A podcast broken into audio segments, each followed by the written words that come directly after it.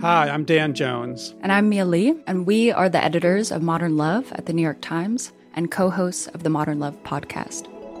We read love stories for a living. And by love stories, we mean essays written by real people about all forms of human connection. We're talking about everything from first dates to funerals, from sibling rivalries to new love at 85. On our show, we're going to bring those stories to life. We'll hear from the writers and also from the people who are written about. Relationships are the most important things in our lives, and the people that tell us their stories are just so brave, like way braver than I think I am most of the time. Yeah.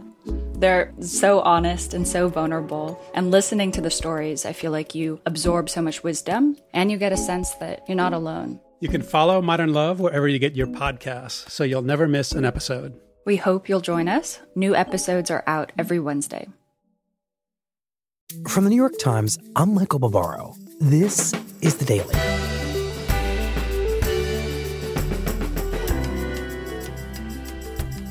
Today, a strategy of containment was supposed to protect Washington state from the coronavirus. It didn't. Mike Baker on what led to the first major outbreak in the U.S.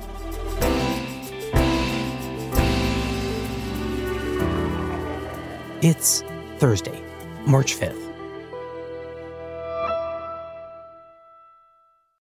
Mike, tell me about how this outbreak in Washington state starts. So it really began January 20th. Tonight, the CDC is confirming the first case in the U.S. of a new and deadly coronavirus. A man in Washington state has the same virus that has sickened about 300 people in China, killing at least six. That was when the officials here announced that the first case of coronavirus in the United States was in Washington state. It was in north of Seattle. There was a man in his 40s who had been traveling to the Wuhan region in China. Mm-hmm. He had come back. He had developed symptoms after he returned to the United States. And as kind of a savvy guy, he certainly made the connection that he was potentially infected with the coronavirus and presented himself at a health clinic in the area to ask for some help. And what happens to him? How is he treated? Officials there, the doctors take a sample, they're sending it off to the CDC. There's certainly an awareness that this very likely could be a case. He ends up being taken to the hospital and quarantined there in a special portion of the hospital. Hmm. You know, at that point, you have health officials sort of tracking down who was he on the plane with when he returned? How did he get from the airport back to his house? What was he doing in the hours and days after he landed? So there was a huge effort just to find out who might have been in contact with him to make sure that this wasn't going to be spreading further. And what were the results of those efforts to track people he might have been in contact with? They ended up tracking dozens of people, and I don't believe any of them ended up developing symptoms. We went six weeks here in Washington state without another case popping up. There were a number of tests done on a couple dozen people, and none came back positive. So mm-hmm. there was certainly a, a sense that the case that had shown up on the shores here was one that was contained. So far, so good. Yes. In fact, there was a press conference last Thursday where the state still just had one confirmed case, the first case, and they talked publicly about how the risk to the general public remained low. Okay, so what happens next? On Friday, uh, you know, I, am working helping colleagues around the West Coast track coronavirus cases that are starting to emerge. And there's cases in California, cases in Oregon.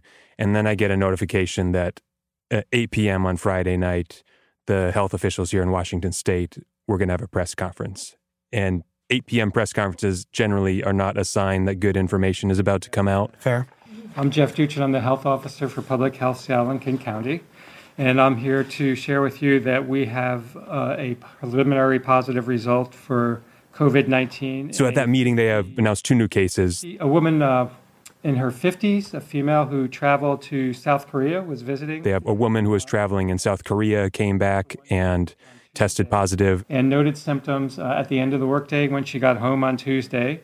And on Wednesday evening, her husband called to report her symptoms and travel history to us, and we had her tested yesterday. And then they also had a teenager. As Dr. Lofy mentioned, we do have a new case of coronavirus in Snohomish County. A high schooler in the area whose test came back positive as well. Hmm. Today for a school aged adolescent This individual became ill on Monday with fever, body aches, and a headache. The remarkable thing about those two cases is here the state and federal governments had been spending much of their time focused on tracking people who had come back from Wuhan or from mainland China. Those are the people who are getting screened at the airports. Those are the people who are getting tested. And here we had two cases that really didn't fit that pattern at all. They weren't really on that standard set of guidelines where testing would have taken place. There was no travel history associated with this case. Our team is still in the midst of the contact investigation, so we do not yet know the possible source of infection. Along with cases in Oregon and California, we're sort of setting this new standard that this wasn't just people coming back from China anymore. There were people who were in our communities who were getting the virus and no one really knew where it was coming from. And so, in the middle of these questions about whether we're testing the right people, whether the regimen around the country is going to catch the, the cases that might be here already, there's an escalation in the news. Today, Public Health Seattle and King County is announcing three new presumptive positive cases of novel coronavirus, COVID 19, including one person who died. And I want to just start by expressing our deep and sincere condolences to the family members and loved ones of the person who died. A Washington state man has now died of the coronavirus. It's the first death in the United States. It's a man in his 50s in the Seattle area who lived at a nursing home. The person who died was a patient at Evergreen Hospital who had underlying health conditions. And he had not traveled abroad either. We now have got three cases in Washington state not connected to China, two of which appear to have mm. developed the virus within the community somewhere. And so the, the announcements come out. Governor Jay Inslee declares a state of emergency. The governor suggests the use of potentially the National Guard if needed. Wow. And then the you know the main area of focus that emerged at that point was this nursing facility in Kirkland in the Seattle suburbs owned by a company called Life Care. The officials were reporting that potentially dozens of people were sick there. They were showing signs of symptoms, a mix of both residents and staff. And obviously, this is just, it's like a terrible place mm-hmm. for a coronavirus to take root. I mean, you've got people who are elderly, who have medical issues. I mean, those are the exact types of people who would be most vulnerable to any kind of illness. And there was an immediate sense that there's potential disaster ahead with people there who are infected and spreading.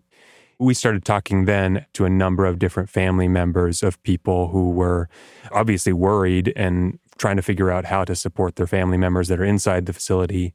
You know, one of those people that I talked to one of those first days was Bridget Parkhill. Right. And I called Bridget, and from the first moment we were on the phone, it was clear that she was very frustrated with this experience. Hi, Bridget. Yes. Hey, it's Michael Barbaro. How are you? Uh, I'm fabulous. How are you? I'm gonna, I'm reading a little facetiousness in your voice. Yes, just a bit. It's been a pretty rough week. I imagine it has been.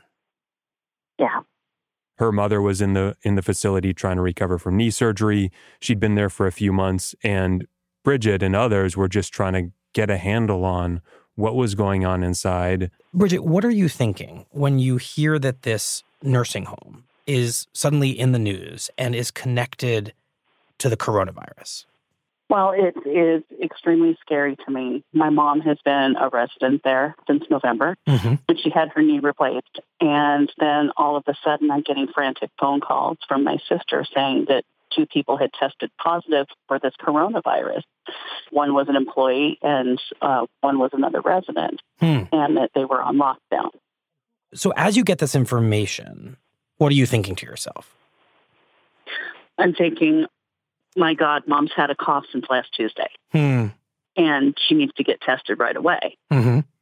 So when I called them, I said, Has my mother been tested yet? And it was the social worker I spoke with, and she pulled up mom's chart and she said, No, we're going to test 50 people, you know, and your mom hasn't had a fever. And she told me mom's last three temperatures, and mm-hmm. they were mm-hmm. fine. At that point, they were taking them, I believe, every four hours. Bridget's pressing them to get her mom tested to get a real answer here on whether or not she has the coronavirus. There's a great fear from her and the rest of the family that this could get much worse. And if she does, in fact, catch the coronavirus, she's someone who was a really high risk of dying. So what happens? What happens next? Well, we just kept trying to call. We called the King County Health Department because we were told to go through them mm-hmm. to see should we be self quarantined? Should we be doing something? Basically, should you yourself be quarantined? Yes, exactly. And I couldn't get a hold of anyone.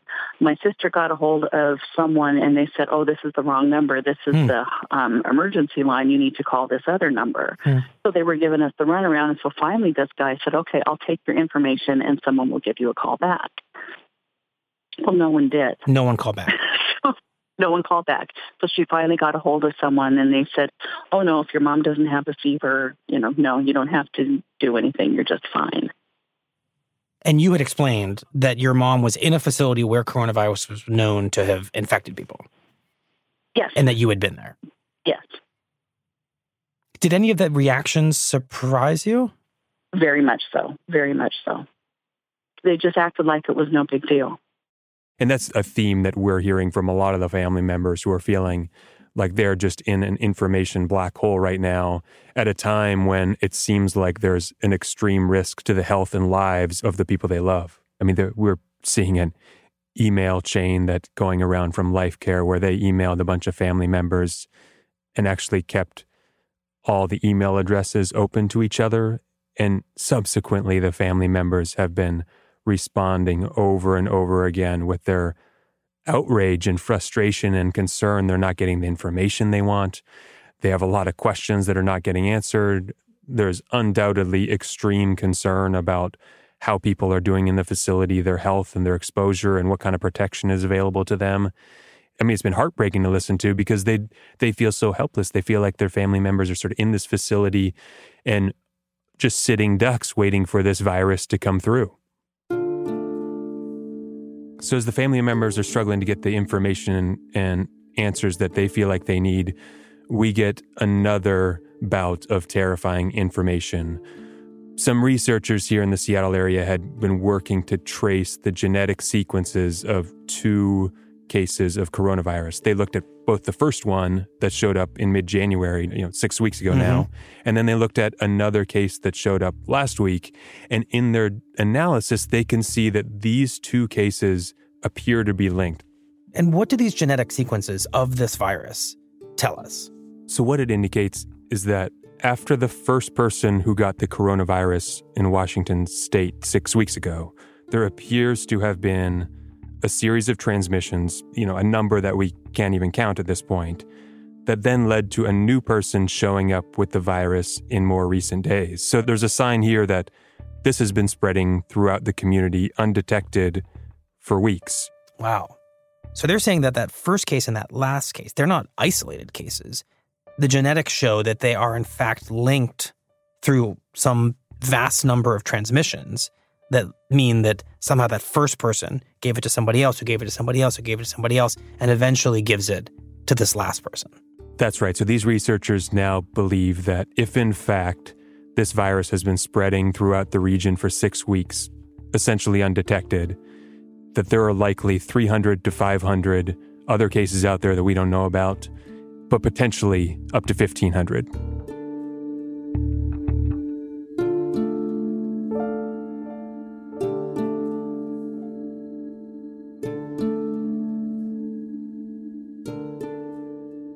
We'll be right back.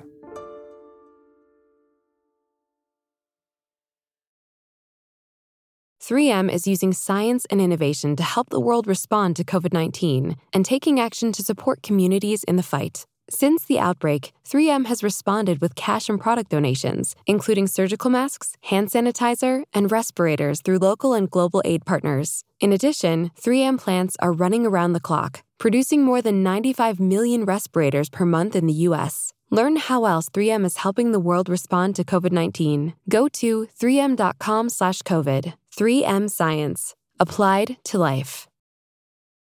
Two people are now dead in a Seattle suburb today from the coronavirus after state officials confirmed that COVID 19 has been spreading quietly for weeks. Six weeks. Six weeks in Washington state. That means hundreds of undiagnosed cases could be out there. And experts suggest there are many more cases circulating that have been detected so far. People have to remember confirmed cases are not the number of cases. Confirmed cases just means we went through the big rigmarole to get them tested.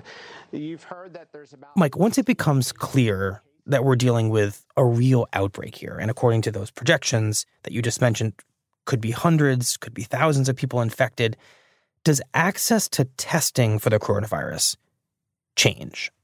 So the local health officials here were talking very ambitiously about how they were going to be increasing testing. Mm-hmm. And it was more significant. They were doing about 100 tests a day. But at the same time, that's 100 per day for the whole state. Their mm. goal is to increase that capacity as time goes on to the point where maybe we're doing more than 1,000 a day. But why aren't they able to just suddenly deploy thousands of tests more or less immediately? What holds that back? Well, part of it is a capacity issue, but the other thing is that while the CDC guidelines on who should be tested have broadened, it's still relatively narrow. The new guidelines essentially say that if you're someone who's hospitalized with unexplained flu like symptoms, you would get a test. But if you're just a random person who has flu like symptoms and you're concerned that you might have had coronavirus, that's not enough for you to go to your doctor and be put in the pipeline to get tested. So basically, there are just restrictions still on who's eligible to be tested, and it seems quite stringent. That's right. Their official guidance is not everyone needs to be tested. So at this point, what's happening to people like Bridget's mother, who has not yet been tested, may have been exposed to this virus? What is the protocol for people like her? What happens to her? So right now, a lot of these people are essentially they're isolated to their rooms. They're getting food delivered to them by people in protective gear. They're trying to stay in touch with family through video chats and phone conversations. And what is she saying that that's been like? Um, she said this is like solitary confinement. And, you know, we laughed about, wow, mom, I don't know what your crime was, but you're doing hard time. You know, and she laughs, you know, because um, my mom has a very big, bright personality, laughing all the time. She's that kind of person. So she's trying to make light of it. But at the end of the conversation, she said, I'm just really lonely. And, you know, there's hearing through these family members a lot of concern about how this is being handled, how long they're going to be in isolation, and, you know, when this might end. And the, the larger, more concerning question how is this going to end for them? Mm-hmm. Meaning, are their family members going to survive this? That's on their minds all day long. Mm-hmm. You know, one of the things that's a real struggle for the family members like Bridget was that they can't see their family members right now. They can't go into the facility because it's in quarantine. So we were told that they were under lockdown, but I really needed to see my mom. Mm-hmm. Um, so my sister and I decided to meet there and bring her a little care package because they said that, you know, we could certainly bring her food or books or whatever we wanted to, and just to call them when we got there. So Bridget talks about how the other day she went to the facility, went to the front door. So I called and they said that someone would be right out. And there were signs that said no admittance, that they were having a respiratory outbreak. Mm-hmm. So a woman came out and said that she would take it to mom. And I said, wait a minute. We can't go in. Is there any way that I can like go around outside to her window and just see her, just wave at her so she knows that I'm hmm. here. You know, would it be okay if she walked around the exterior of the building just so she could have a chance to see her mom? And she said, Oh, sure, no problem. So she took the goodie bag down to mom, and my sister and I went around the side. Um, she opened up the blinds, and there was my mom. Mm-hmm. With all the stuff going on, just seeing her gave me so much relief. Just because we are getting so little information from Life Care Center that we don't know. You know, is she able to sit up? Mm-hmm. Is she laying in a bed? You know, we had no idea. So it was just thrilling to see her sitting up and smiling and waving. When do you think you're going to be allowed to see your mother? Are they giving you any kind of time frame? They've given me no time frame whatsoever. Mm-hmm. They hmm. don't know. There's ambulances, you know, going in there, you know, and they, they take people out and take them to the hospital. Mm-hmm. So I'm just waiting for that call to say that my mom is one of those people. Oh, no. It's really hard.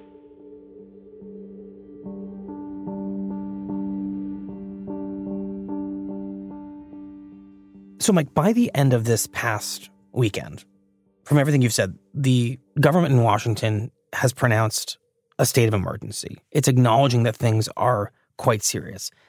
Testing is still very limited. People are furious about that. And from the projections you described, it's clear that the virus has been spreading and spreading and maybe at this point kind of out of control. So, what is the plan by the authorities there to wrap their hands around this crisis?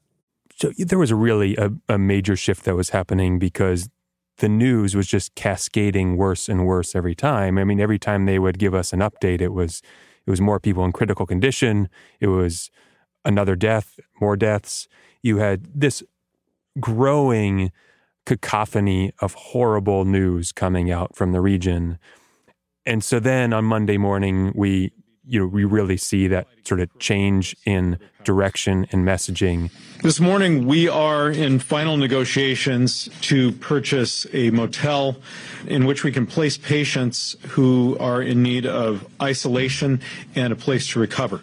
The county executive here in the Seattle area comes out and says he's now going to be going out to buy a motel in the region that he could repurpose for the sake of isolating people who have coronavirus. Wow. The risk for all of us of becoming infected will be increasing. The county health officer here was talking about how the number of cases here are growing so much that at some point coronavirus cases are going to outpace the number of flu cases mm. in the area. And there's a potential for many people to become ill at the same time. And that means a whole different strategy. Now there's so many cases that they no longer have the ability to track individual people and retrace their steps. So we are making both individual and community level recommendations to limit the spread of this disease. And our community level recommendations are very similar to what we recommend for influenza. They're shifting to a community level approach here that you've got to sort of address the problem at a bigger scale. Wow. So basically, they're giving up on the idea of containing this by tracking each person who has it. Right now, now the uh, I, I just got a message that came in that said the latest guidance is that they are recommending that older residents with underlying health problems in the community stay in their homes. So, Mike, in a span of really just a few days here, the state of Washington has gone from just a handful of cases to a pretty extraordinary outbreak. And it feels like a kind of terrifying demonstration of just how fast this virus can take hold across a relatively small geographical area. It is. I mean, we went from one known case a week ago to today, the latest was 39 total infections and 10 people dead. You can sense the growing fear around here. I mean, we, we got guidance that employers encourage people to telecommute instead of coming into an office. You've got schools preparing to educate uh, students remotely if the virus continues to spread. Wow. That could expand also to include, again, discouraging uh, mass gatherings, as we call them, uh, sporting events, the high school basketball game, the hockey game, the, the convention. Uh, these things could end up becoming uh, temporarily uh, discouraged, if not if possibly prohibited, depending on the escalation of, of concern. Mike, how reasonable is it to fear that what happened there in Washington and the speed with which it happened is going to be the story of how this unfolds pretty much everywhere else in the United States. Well, I mean, we're certainly seeing the spread everywhere at this point. One thing that I've stopped to think about a number of times in the last few days is did this region just get really unlucky to have the epicenter of the outbreak take root in a nursing home among the most vulnerable people in the region. And is that why the death toll is so high here? At the same time, you know, the reality is the virus is continuing to spread, and, you know, the public health experts we talk to expect it to continue that way. And there's going to be more places just like this that are going to get hit.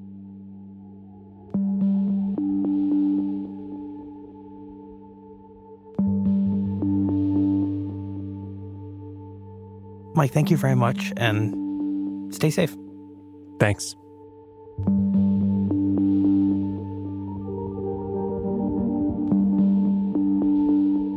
You know, Bridget, for a lot of people, the coronavirus is a kind of distant news story. It's very scary, but it's not yet a reality mm-hmm. in a lot of places. Yeah. In the Seattle area and definitely in this nursing home, it is a reality and a very scary reality.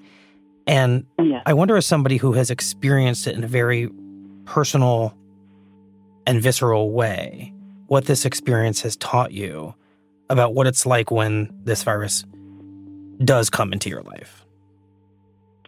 Well, when it comes to your own family, I, I can't express to you what it is like. Mm-hmm. It's fear. It's it's every bad emotion you could have. And you know, she calls me first thing in the morning when she wakes up. Mm-hmm. Just hearing her voice, it's like, okay, everything's good mm-hmm. for another day. But, you know, is it going to be fine in an hour? Is it going to be fine in three hours? Is she going to make it through the night? Because it hits so fast when the severe illness hits that I don't know.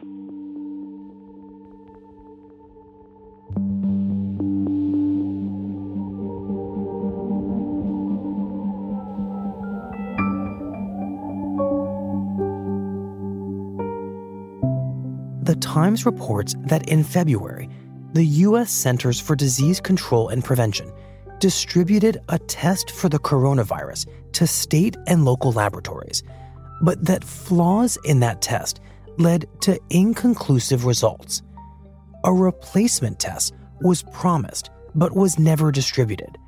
As a result, most diagnostic testing was only conducted at CDC's labs in Atlanta whose results took days. Last week, amid growing criticism from doctors across the country, the Food and Drug Administration finally broke the logjam by allowing state and local officials to conduct initial testing on their own.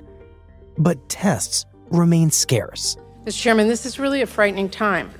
I'm hearing from people who are sick, who want to get tested, are not being told where to go.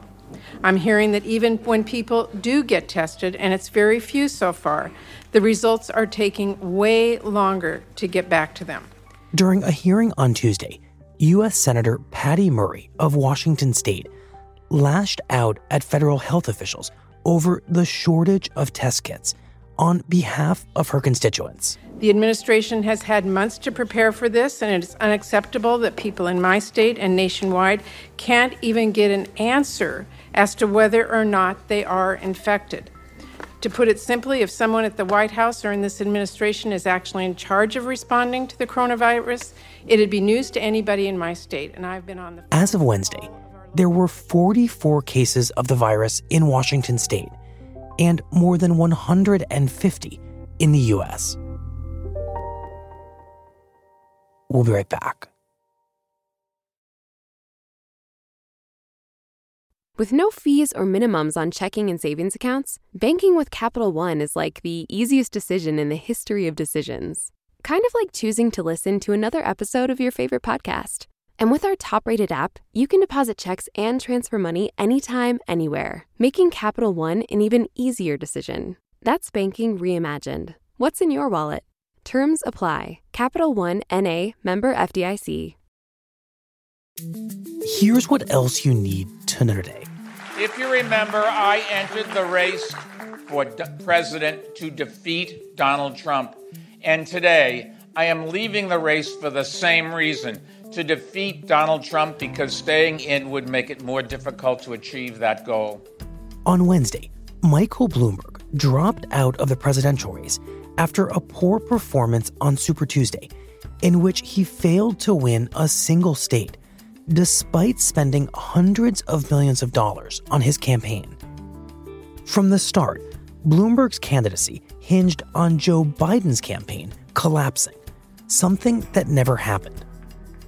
On Wednesday, Bloomberg endorsed Biden, becoming the latest moderate candidate to do so. I've always believed that defeating Donald Trump starts with uniting behind the candidate with the best shot to do it. And after yesterday's vote, it is clear that candidate is my friend and a great American, Joe Biden. Elizabeth Warren, who, like Bloomberg, failed to win any states on Tuesday, remains in the race for now. but said she was reassessing her path forward.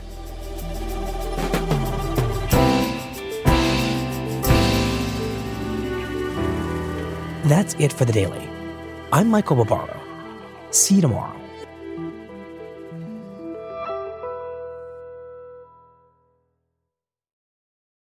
You're still running your business on QuickBooks? More like quicksand.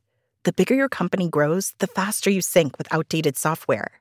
NetSuite by Oracle is the scalable solution to run all key back office operations, no matter how big your company grows. 93% of surveyed organizations increase visibility and control since making the switch from QuickBooks to NetSuite. Right now, NetSuite is offering a one-of-a-kind financing program. Head to netsuite.com/daily. That's special financing at netsuite.com slash daily. netsuite.com/daily.